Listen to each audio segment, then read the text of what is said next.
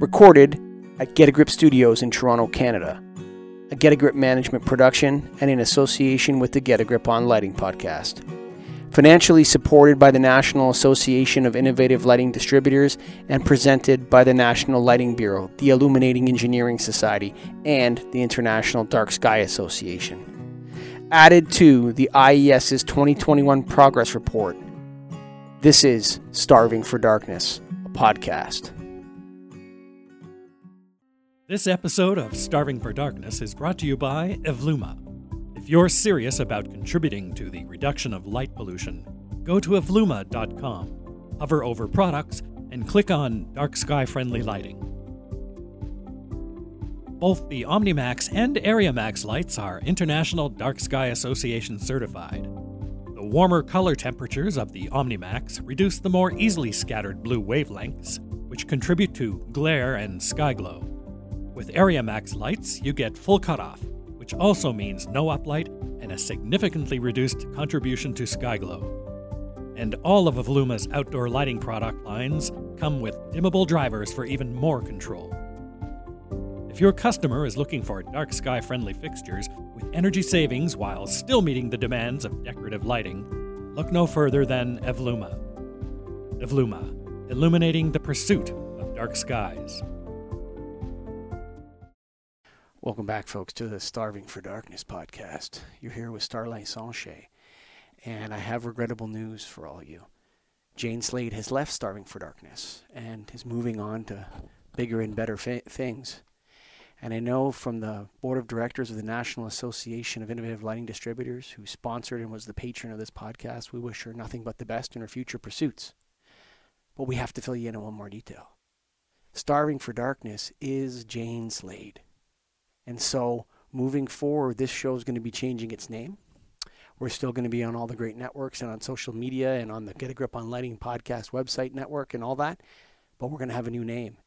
And Starlight Sanchez is going to host in the interim. That's right, just me with the guests. We're going to be talking about darkness restoration, dark skies, darkness preservation, how to get there, and all that sort of stuff.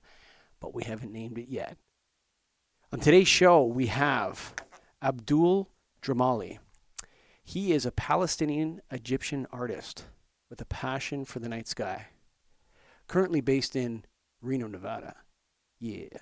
He travels the world in search of dark skies and takes documentary style takes a documentary style approach to his time on the road, shooting mostly 35 millimeter film during the road trips and digital for his astro, photog- uh, astrophotography. Uh, he's got a website, abduld.com. That's abduld.com. And all of his social media is at Advil, A D V I L. What's going on, Abdul? hey, not a whole lot. How are we doing today? Well, you know, uh, Star, uh, Starlight is always, always hot, buddy. I'm doing great. And what I want to know is were you born in Palestine or Egypt, or, or were your parents from there? Where were you born? Just to open that up with that. I was born in Palestine, in Gaza. In Gaza. Um, so I. Uh, yeah, carry on. Yeah, so uh, I uh, was born in Gaza, and then we left. We fled the uh, first uprising in mm-hmm. the late 1980s, early 90s to Egypt, and then we were exiled to, to Florida. So I've lived in the United States for most of my life. So I, uh, I speak Arabic first, but my English is pretty good. Do you remember Gaza much? Do you remember it? Yeah, yeah. We went back all the time as kids. Um, we would go every summer. As soon as school was out, we would spend the entire summer in both Egypt, in Cairo, and in Gaza. So we would go back and forth a couple times through the summer. It's a six-hour drive from Cairo to Gaza. I'm curious as to the state of Gaza's darkness as related to darkness. Is it is it underdeveloped? Is it overdeveloped? Is there is there not a lot of electric light? Uh, you know, what, what's the state of the situation there?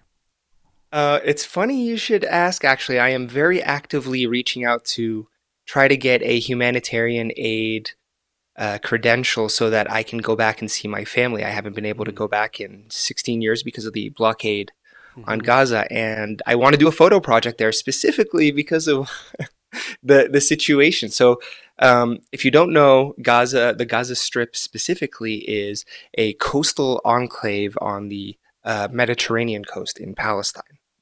And it's under a land, air, and sea blockade by both Israeli and Egyptian military. So nothing goes in, nothing goes out without uh, the Israeli military approving it, basically. Uh, as a result of the last few, there's been four wars on Gaza since the blockade started. There's no infrastructure, so electricity is a uh, that is a huge privilege to have any electricity. You only get electricity for about four hours a day, and if you have money, like if your family has money, they're able to get a generator, and then maybe you can get a few more hours that way. So I want to go and shoot there because, um, despite not being able to have you know any resources or infrastructure they still have the stars and i would love to really get to know uh, their relationship with that and uh, really spread astronomy as a as a means of just coping and uh, as a means of hope for my people.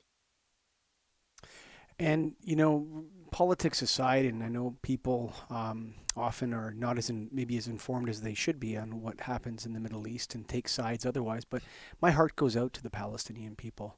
You know that? I mean, Thank whenever you. I think about their their plight, that that Gaza Strip, especially in the Gaza Strip, it's such a um, humanitarian disaster actually for so long, and um, you know, my heart really goes out to them. Let's move to how is it that you became passionate about the night sky? What was there was a particular incident in your life? Was there a time when, you know, it just came to you that you um, loved the stars, or how did it all start? Well, I moved around a lot as a kid, and I love being outside, especially at night. I've always been a night owl. And I noticed at a very young age that the stars, no matter where I moved to, were the same. And that I could count on the stars you know, I could count on Cassiopeia being up there, especially like I was, I always had a good relationship with Cassiopeia, and um, that always just brought me comfort. You know, going from uh, Palestine to Egypt to Florida, we moved to Iowa after the Iraq War started. We had to leave Florida. We got like chased out of town uh, then Texas. So I guess I, I hadn't really discovered the fact that the southern hemisphere exists and the stars were different down there, but they had always brought me solace in that they were always there. I could always count on them uh, when I needed them the most. So my relationship with the night sky started at a very young age.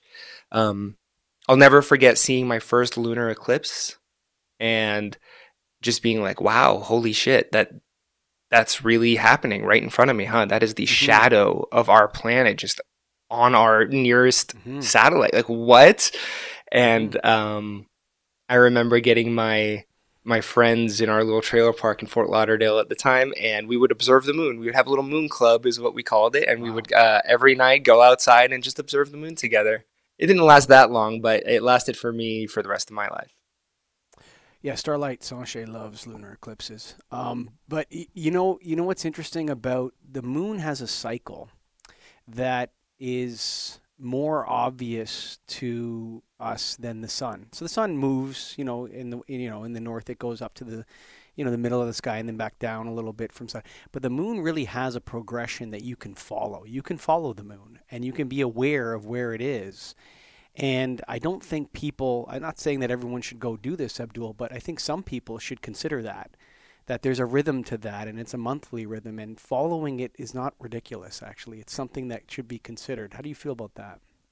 Oh that's my work schedule. I people tell me all the time because i travel when it's a new moon because a new moon means darker skies which means i can get my my astrophotography done and i tell people that's my work schedule and knowing where you are on this celestial level which i mean you only know where you are to a certain extent of course but having that that idea of like, oh, we're here right now is mm. special. And there's some sort of special, uh, there's something special with knowing that and having an idea of like, I can find the moon in the sky uh, at any given time, assuming it's there. You know, I just know. I know what phase it is. I know where she is. I know where to expect her, what rising, setting, and just having that awareness, that spatial awareness, uh, I think is is special, and it really it makes you feel small, but in a good way. It makes you feel small, but also part of the bigger picture in a way. And mm-hmm. I feel that that's just a uh, it's a critical part of just you know putting things into perspective. The you know it's interesting. Moon rises are very fascinating because the moon is often biggest when it comes up over the horizon. I don't know if you've noticed this. Mm-hmm. It's it's the biggest when it comes to me. What I've seen in my life is that it looks larger. It looks like it takes up a wider part of the sky when it comes over the horizon. And you know, I think moonrises are as spectacular as sunsets or sunrises. I just don't. I don't think people enough people know about them. And the other good thing about the moon is that it's not as sensitive to the light pollution as stars are. It seems like you can always see the moon. Would you agree with that? Oh yeah, absolutely. I mean, you can be in Manhattan, look up and see the moon and maybe Venus. I have a photograph of Venus over the skyline. It's all you could get, but it, it is also mm. the brightest thing other than the the sun and the moon. But uh, that's just you know it goes back to what inspired this passion to begin with is that you can mm. count on certain stars. You can count on the sun and moon being there. Um, because if they're not, we got some problems that are beyond, beyond anything personal. the moon? Have you ever talked to the moon? Oh, all the time. I wave at Andromeda every time I see her. It's a whole ass yeah. galaxy. Like there might be someone over there. I don't know. So I just yeah. wave and say, "Hey, it's me." Hey, the stars that we know each other. Those are my friends. So the moon, the the sun, uh, many constellations, individual stars. That's why, like, I, I tell people it's good to know you know the the astronomical part of the science of what you're looking at. I don't like crap on astrology. I don't really care if people believe in it. But what I prefer is for you to build your own relationship with the night sky mm. because like why why listen to what someone else's relationship was when you can go do it yourself because it requires nothing. You just go outside at night.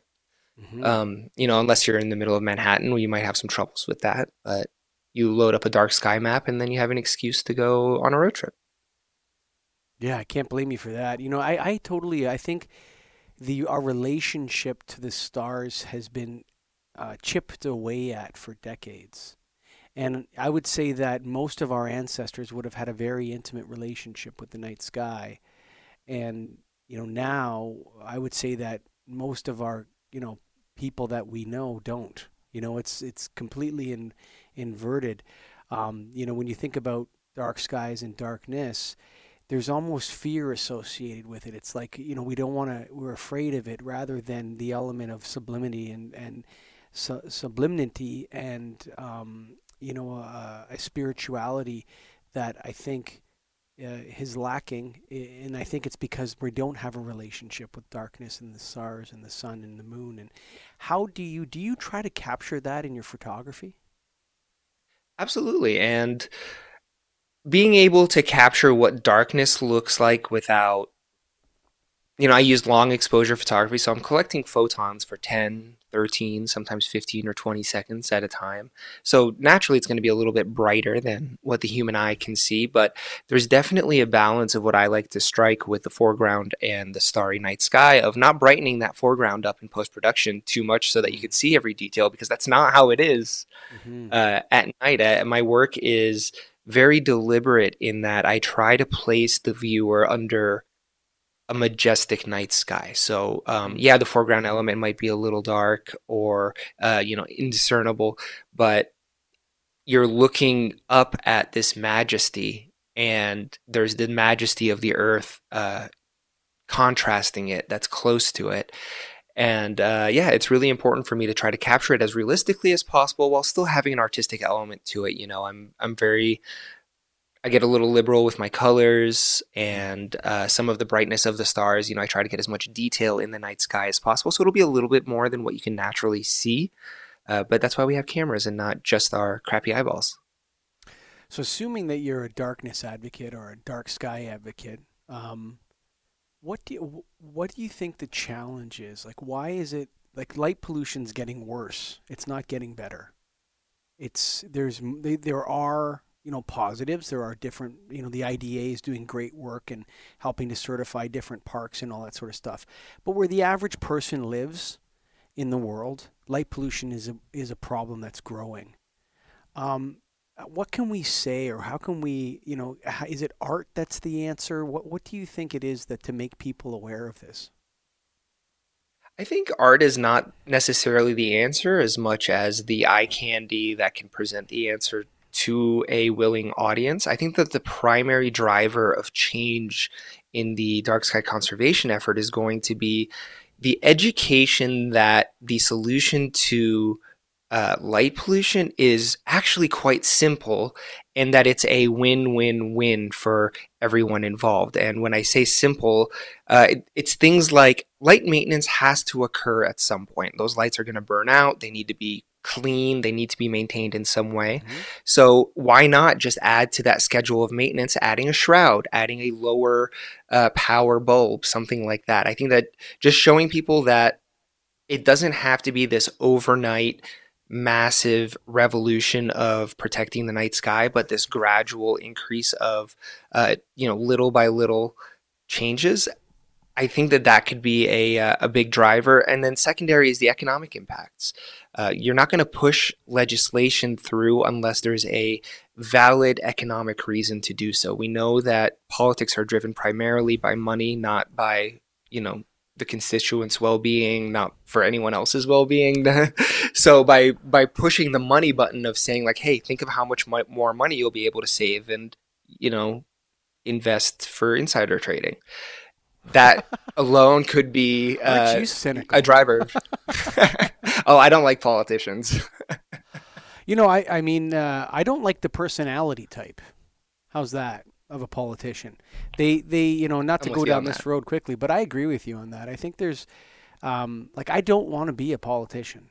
I have no desire to be a politician whatsoever. And you know I've been asked to run by multiple parties in my life. Starlight Sanchez should be a, politician, but you know he, has been asked to run many times. But um, but you know I, I just there's something about that you know that's very there's something about it where you in order to get there, you become um, you belong to other people. That's what happens to you. You have to yeah. give up your decision making to the greater special interest group or I just don't like the way they think. I don't like the way they behave, and I don't like the way they make decisions. And I'm with you, but we got to play that game if we want to make a difference on a legislative front. So I, I say that for them, you push the economic benefits of protecting the night sky, just the massive savings of, of energy cost. I think that you that's know, the button you push with them. So I'm in the lighting industry, and this podcast is is um, uh, you know is a uh, production of the National Association of Innovative Lighting Distributors. So we're lighting people. You know, we're trying to get the industry on board first. So before awareness, um, what we've created is the six steps uh, or the six strategies for darkness restoration and preservation. And the first one is industry alignment. Most lighting people, Abdul, are not interested in dark skies, darkness restoration, or preservation at all. It's very difficult to have that conversation. It's getting easier slightly, but I think the most important people to get on board would be lighting people, people that sell light fixtures. You know, and then um, we then we create awareness the second step would be awareness creation and, and bringing advocacy forward. Um, so we're working to get the lighting industry on board. And the re- one of the things, Abdul, that I think you you know that that's interesting to step back from from the money perspective, is that any of you lighting people out there that are listening to this, I'm not talking about less money. I'm talking about the greatest lighting boom in the history of lighting booms. Like th- that means every. Oh, so on the other end, right? Yeah, yeah, like, right. It's a, it's job creation, right? Yeah, like you're, you're talking about every outdoor light fixture. Like, what are you what are you waiting for? Um, and uh, dark sky or darkness um, friendly systems require more light fixtures. That's how it works because you focus more of the light below the light fixture.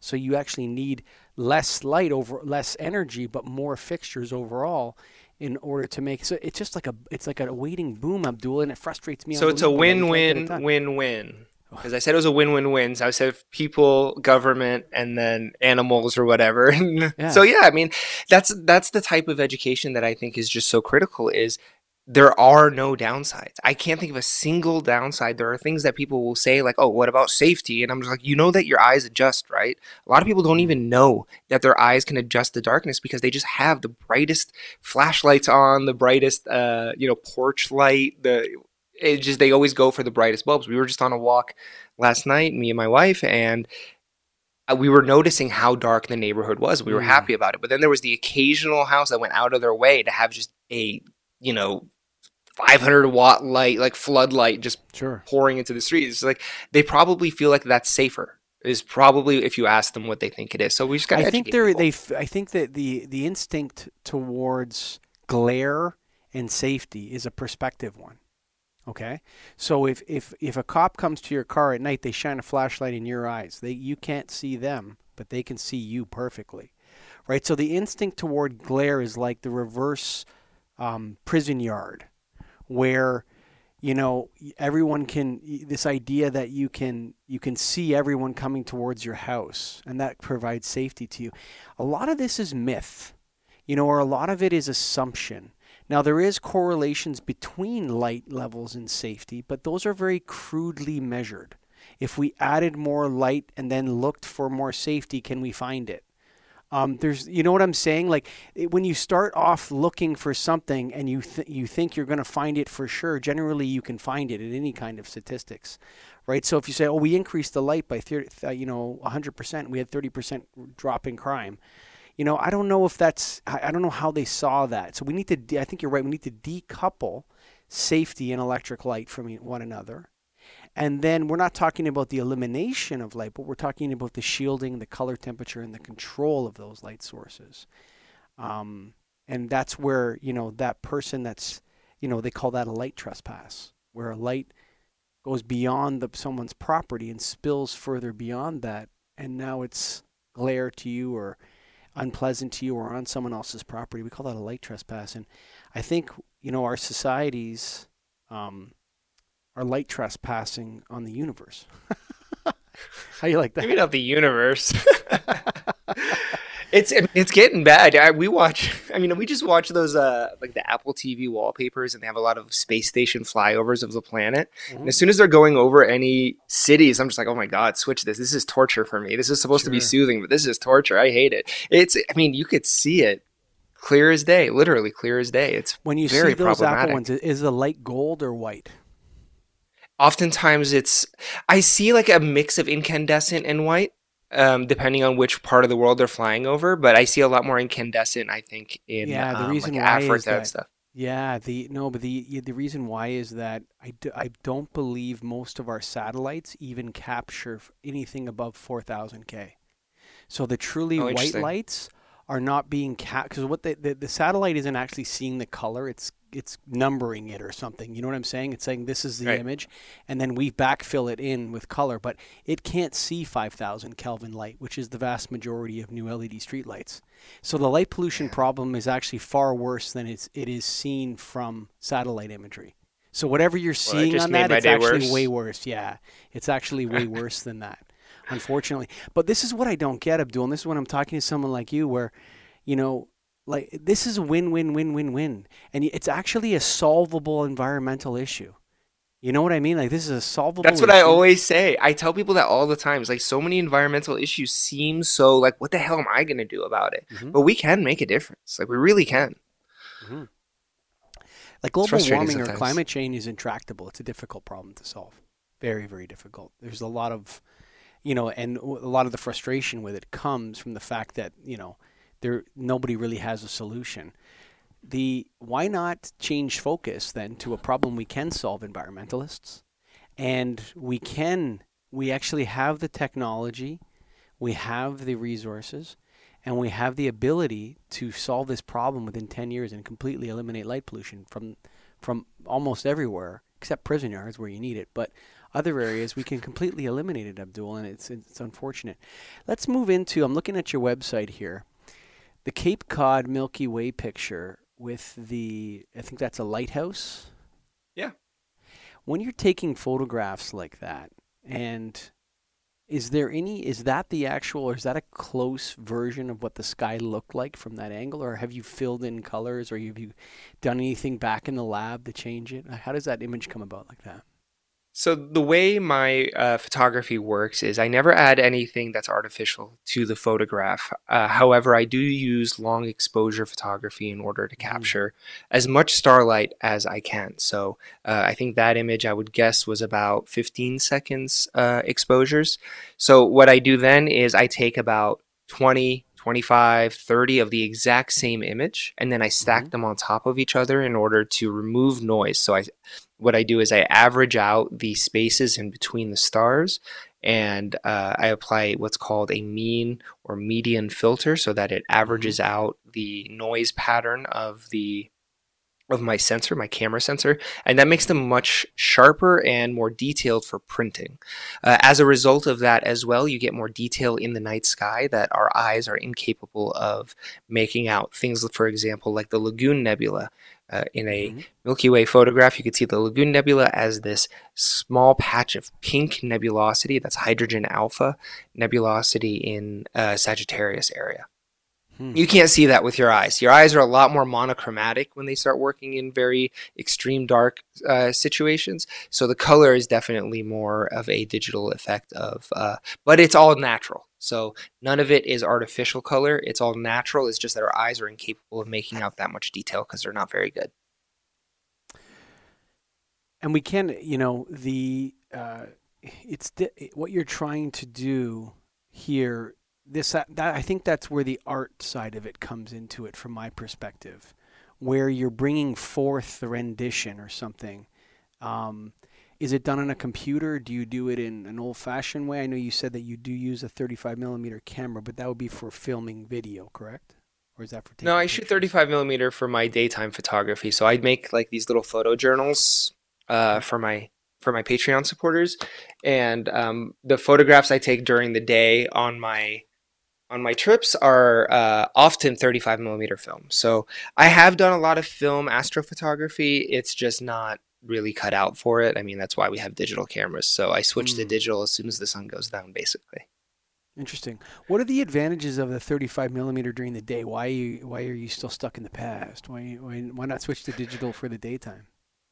It's mostly an aesthetic choice, and I just really like shooting with a rangefinder. I, I carry my uh, Leica rangefinder everywhere I go. I got it when I got engaged because I was jealous that my fiance got a cool ring and I wanted a forever camera. So I got a camera that doesn't need batteries. it just always works, and I take it everywhere. And um, I just love shooting.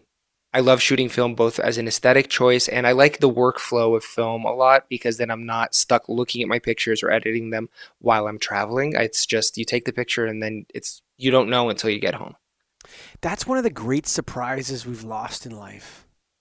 Oh Remember yeah. when you used to come Oh, yeah. home and you get your pictures developed and you have to wait a week and then you go pick them up and then you're like, oh yeah, oh yeah, that was that's one of the great I, I still lost. remember. I still do it. I have rolls right here that need to get sent in for development. So uh, I always develop have. your own ever.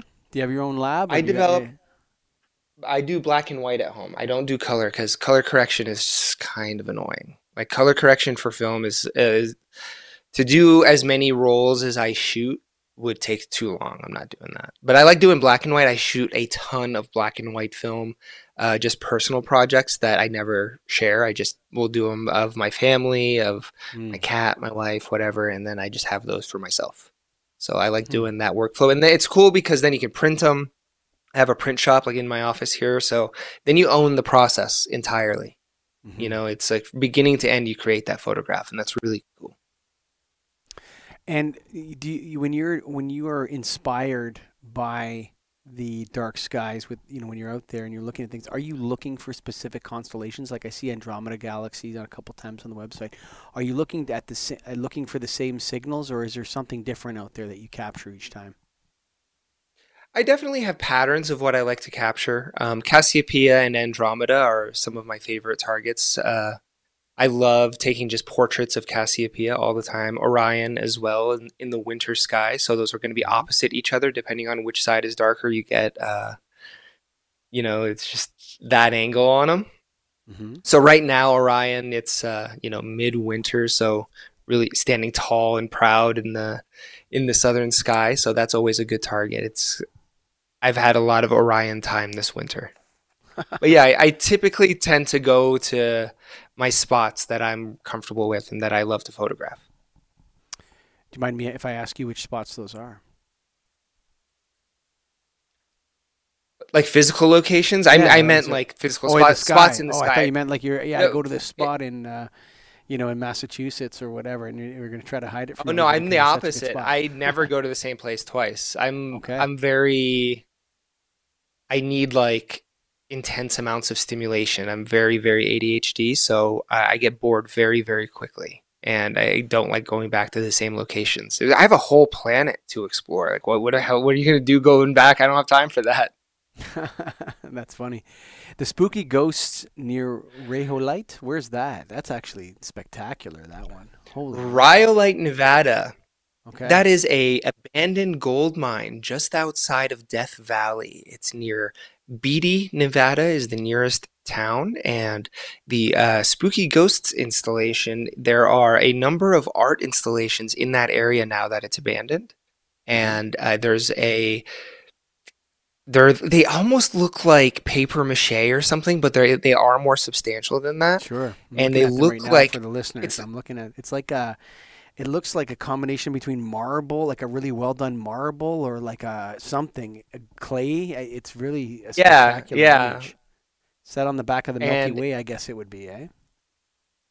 Yeah, that was um, gosh, 2018 on my first trip to Death Valley. That was a very special trip because that was the first time that I had planned my compositions and set out to go create images that I had already made in my head, if that makes sense. Um, like I had planned out these compositions and I had booked a plane ticket and said, These are the pictures I'm going to go create. And that was one of them. And then it was Andromeda over Death Valley, where I wanted just the speck of the Andromeda galaxy uh, over a sand dune in Death Valley. So those are two that I'm very proud of. It looks like the Nazgul or something from Lord of the Rings, except they're white. Yes, one. You know, yeah, they, they, do look spooky. like the Nazgul. Yeah, I love it. Uh, I love a good Tolkien reference. Yeah, it's it's spectacular with the and and and the, the just the way it, it, looks like they're being sent down from above or something. I don't know what it is. A very spectacular picture actually on your website there at abduld.com. Yeah, check it out. This stuff is pretty Or cool. abdul.cool. That's my favorite uh, URL. I have abdul.photography. That one's kind of boring. But abdul.cool is my favorite. okay, abdul.cool. So that'd be abdul.cool. okay. So, yeah. you know, it's you know, it's hard to advocate from the stargazer perspective on this though because you know that this is an angle that we take do you have any final thoughts or some thoughts on what what the the person in the lighting business or something that they could that they can put in their repertoire when they're out trying to sell dark skylight fixtures or trying to talk someone into darkness restoration or preservation project or bringing in lighting controls like to, to dim light string wildlife migrations or stargazing events or whatever. What would you say to them? Say, hey guys, help me out with this. Well, what do you got for them?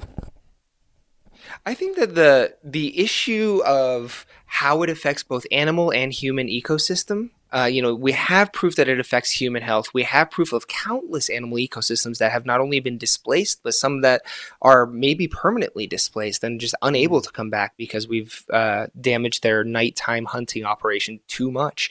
Uh, highlighting the effects on just everything around us, including people, and then the cost savings slash cost making ability of uh, some sort of reform. I think that that's going to be the primary. Uh, driver things like partnerships. I think that every organization uh, of this sort needs to have a partnerships manager that is focusing on like you know Audubon, uh, mm-hmm. the bat conservation people in Austin, mm-hmm. like these types of large animal organizations, the turtle organization. I don't know any of the names. I just know that they sure. exist in Florida, sure. um, and things of that nature. And just really work on building partnerships and alliances so that you know, if there's a lighting company in Florida, for example, have them be the sea turtle advocates and just say, hey, we design our lighting to protect our indigenous nature around us. Sure. That type of messaging really resonates with the buyer. I work in marketing, like I do a lot of marketing consulting. So this is something that I'm very uh, specialty at. And I think that alliances and partnerships are going to be uh, a very critical component to success in this world. You know, I was talking earlier about the six strategies for the lighting industry for darkness restoration and preservation, and the you know we're just starting uh, uh from the NAILD perspective with industry alignment, like. And what that means is for us initially is let's just acknowledge that we're participating in this issue and we need to stop. We need to stop first you know, and start acknowledging that, you know, darkness pre- preservation and restoration is important.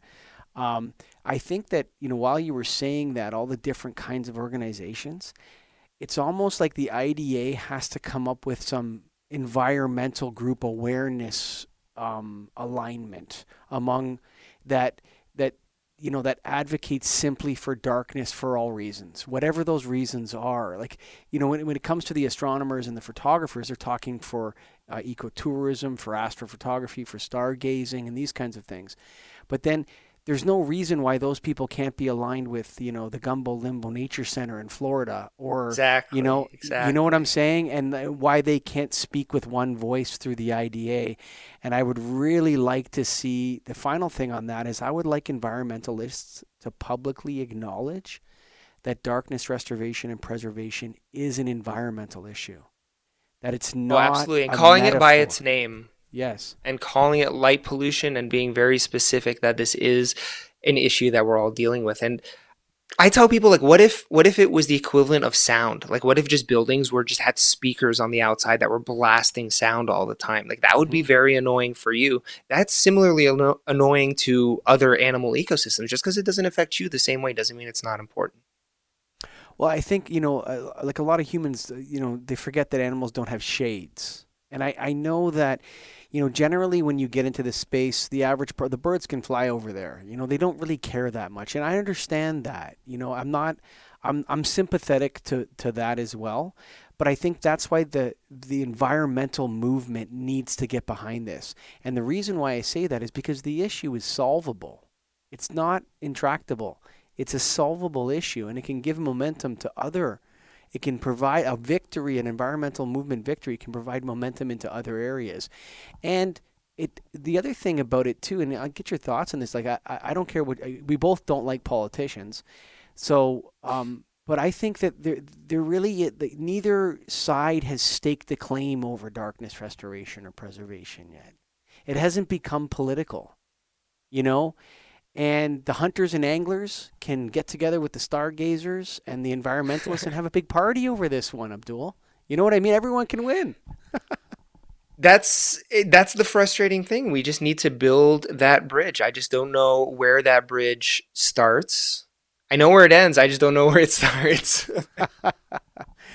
well, uh, folks, you know, Abdul, it's been a pleasure talking to you, and um, you know, I just want to thank Jane Slade at this point, and I know Scott, the producer, and everybody at the National Association of Innovative Lighting Distributors really appreciated your contribution. And the Starving for Darkness podcast name is going to be returned to you, and we need a new name. And if you have a suggestion for that, folks, you can go ahead and email info at naild.org. That's info at naild.org or get a grip podcast at gmail.com or go to the website and look for us and contact us and let us know what you think it should be called. But we do want to honor Jane's contribution and thank you so much. This has been Starlight Sanchez signing off for the last or the second last Starving for Darkness podcast. bye for now. Say bye, Abdul. bye, guys. Thank you so much for listening to me chat, and you can check out my stuff at abdul.cool. Abdul.cool. Bye for now. Look no further for dark sky friendly products than Evluma. Since its first product launch, Evluma has carried one or more International Dark Sky Association certified models.